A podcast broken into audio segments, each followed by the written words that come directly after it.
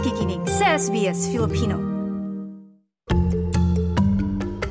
Trabaho, visa at iba pa. Trabaho, visa at iba pa. I have my mom. Almost 30 years siya naging RN, same as my auntie, na dito din sila nag-work. I have my cousin as well na nag-aral na nan- based sa Middle East yan. And then I have my cousin as well here na kasama namin um, na, na RN din. Galing sa pamilya ng mga nurse si Ella Jade Blanca mula sa Bundaberg, Queensland. Hunyo 2019 nang dumating sa Australia si Ella Jade o mas kilalang EJ sa pamamagitan ng student visa at nag-aral ng Bachelor of Nursing. Aminado ang 30 taong gulang na malaki ang impluensya ng pamilya sa pagpili ng nasabing propesyon. Kasi na-influence din kasi ako ng mga family, lalo na yung, yung mommy ko, yung auntie ko, yung cousin ko. Parang mostly mostly sa amin talaga nurse eh. So parang, ah, okay, sige, gawin natin to. Parang ganun din yung ano, parang, okay, sige, gawin ko din. Sa back of my head, pero may iba pa naman na gusto. But then, um, in reality, okay din naman yung nursing. I survived from it. Parang wala naman akong regrets na ginawa ko siya. Bago pumunta sa Australia, nagtapos din ng nursing sa Bacolod si EJ. Nagtrabaho siya sa Rural Health Center at iba't ibang kumpanya bago umalis ng Pilipinas sa edad na 26 malungkot anya siyang iwan ng Pilipinas para sa kanyang pangarap. I'll just give back muna sa mga tao sa atin before coming in here. Parang ganon. Kasi I wanted to practice my nursing sa Pilipinas as well. Kasi doon ako, of course, doon ako nagsimula. And then, parang it's a background of me um, before going into a big before going to a big battle. Parang magandang training muna siya. Ayon sa kagawaran ng kalusugan ng Pilipinas, aabot sa 350,000 na nurses ang kakulangan ngayon sa bansa. Pero sa gitna nito, hindi mapigilan ang ilang mga Pinoy nurse na maghanap ng oportunidad sa ibang bansa gaya ng Australia. Tila in demand ani EJ ang mga nurse sa iba't ibang bahagi ng mundo dahil sa likas na pagiging maalagain ng mga Pinoy. I can see the difference between the care of of others and tayong mga Pinoy. Kasi we extend at some cases na talagang gagawin at gagawin natin. And as from the feedback iba ang professionalism and resilience ng mga Filipino nurses kahit saan mo pa ilagay it's different and talagang masasabi mo world class. So shout out dyan sa mga um, kapwa ko Filipino RNs na talagang nagbibigay ng 100% nila for their patients. November 2021 ang matapos ni EJ ang pag-aaral ng nursing sa Australia sa loob ng dalawang taon. Pagkatapos nito, nag-apply si EJ ng Temporary Activity Visa Subclass 408 sa stream na COVID-19 pandemic event. Ito na rin ang pagkakataon na magpasa ito ng expression of interest para sa mga skilled visa. I contacted an immigration agent and then I applied for temporary 408. It was granted November 2022. And within that time, I prepared for all the requirements, yung English test ko ulit. I did medical. I had skills assessment as well for APRA para ma-recognize din ng APRA yung registration ko. So I have to do everything. Especially I have to finish my um, English requirements talaga una. Kasi hindi ako makakapag hindi ako makakapag-register ng APRA if wala yun eh. Kasi na-expire na siya, so I had to redo it again. Nakatulong ani EJ ang kanyang pag-aaral, lalo na't natututunan niya ang kultura sa Australia, kabilang ang wika, mga terminolohiya at ang accent. In healthcare settings, malaki. Malaking changes talaga. And, and that's why um, nag-study dito para malaman mo kung ano yung mga changes. But then again, parang nag-adjust din ako sa sarili ko as time goes by. Nalalearn ko na din kung paano sila magsalita. I've adjusted myself. Nabigyan ko ng essence and yung vitality ng mga English exams na to.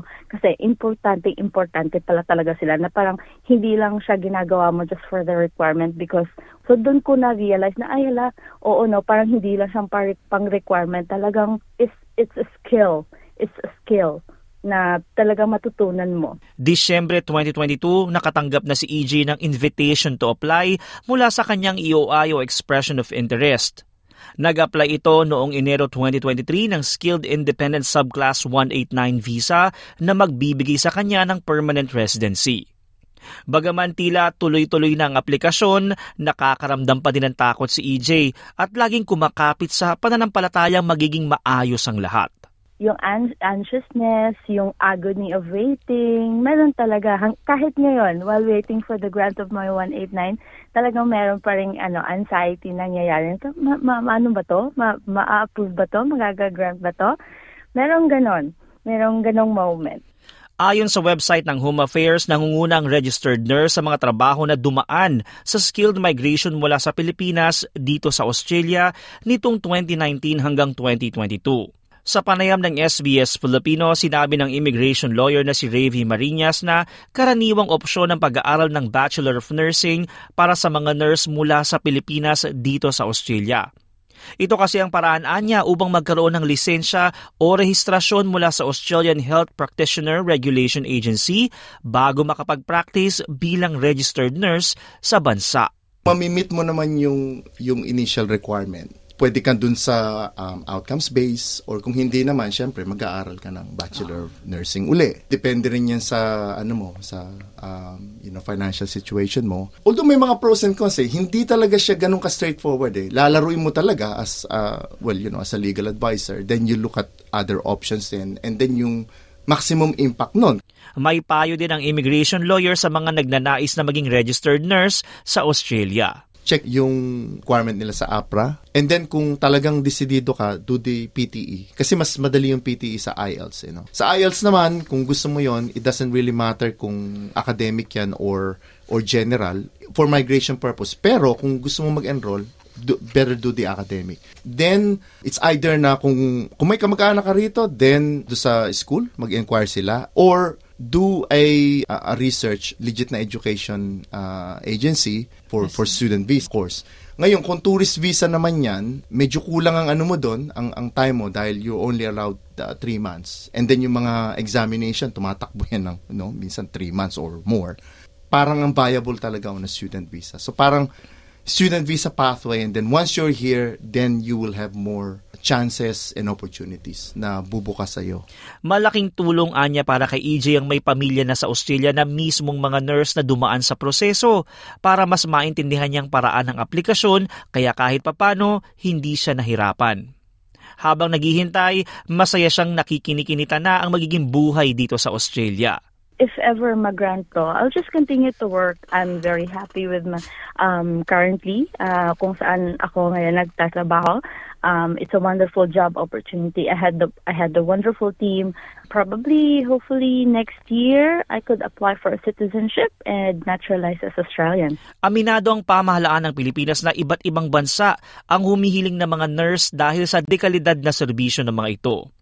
Kaya gumagawaan niya ang gobyerno ng paraan para matugunan ang isyu ng patuloy na pangingibang bansa ng mga nurse mula sa Pilipinas. Para kay EJ, saan man mapadpad sa mundong Pinoy nurse, bit-bit nito ang marangal na propesyon na ipinagmamalaki ng buong puso. It's a noble job, it's a noble profession, and talagang ibang-iba siya sa ibang profession. I, I'm, I'm not saying na iba hindi, but it's a unique profession. Kasi we're dealing with everyone. We're dealing from birth to death, parang ganon na iba yung care na binibigay. Ako si TJ Korea para sa SBS Filipino. Trabaho, visa at iba pa. Trabaho, visa at iba pa.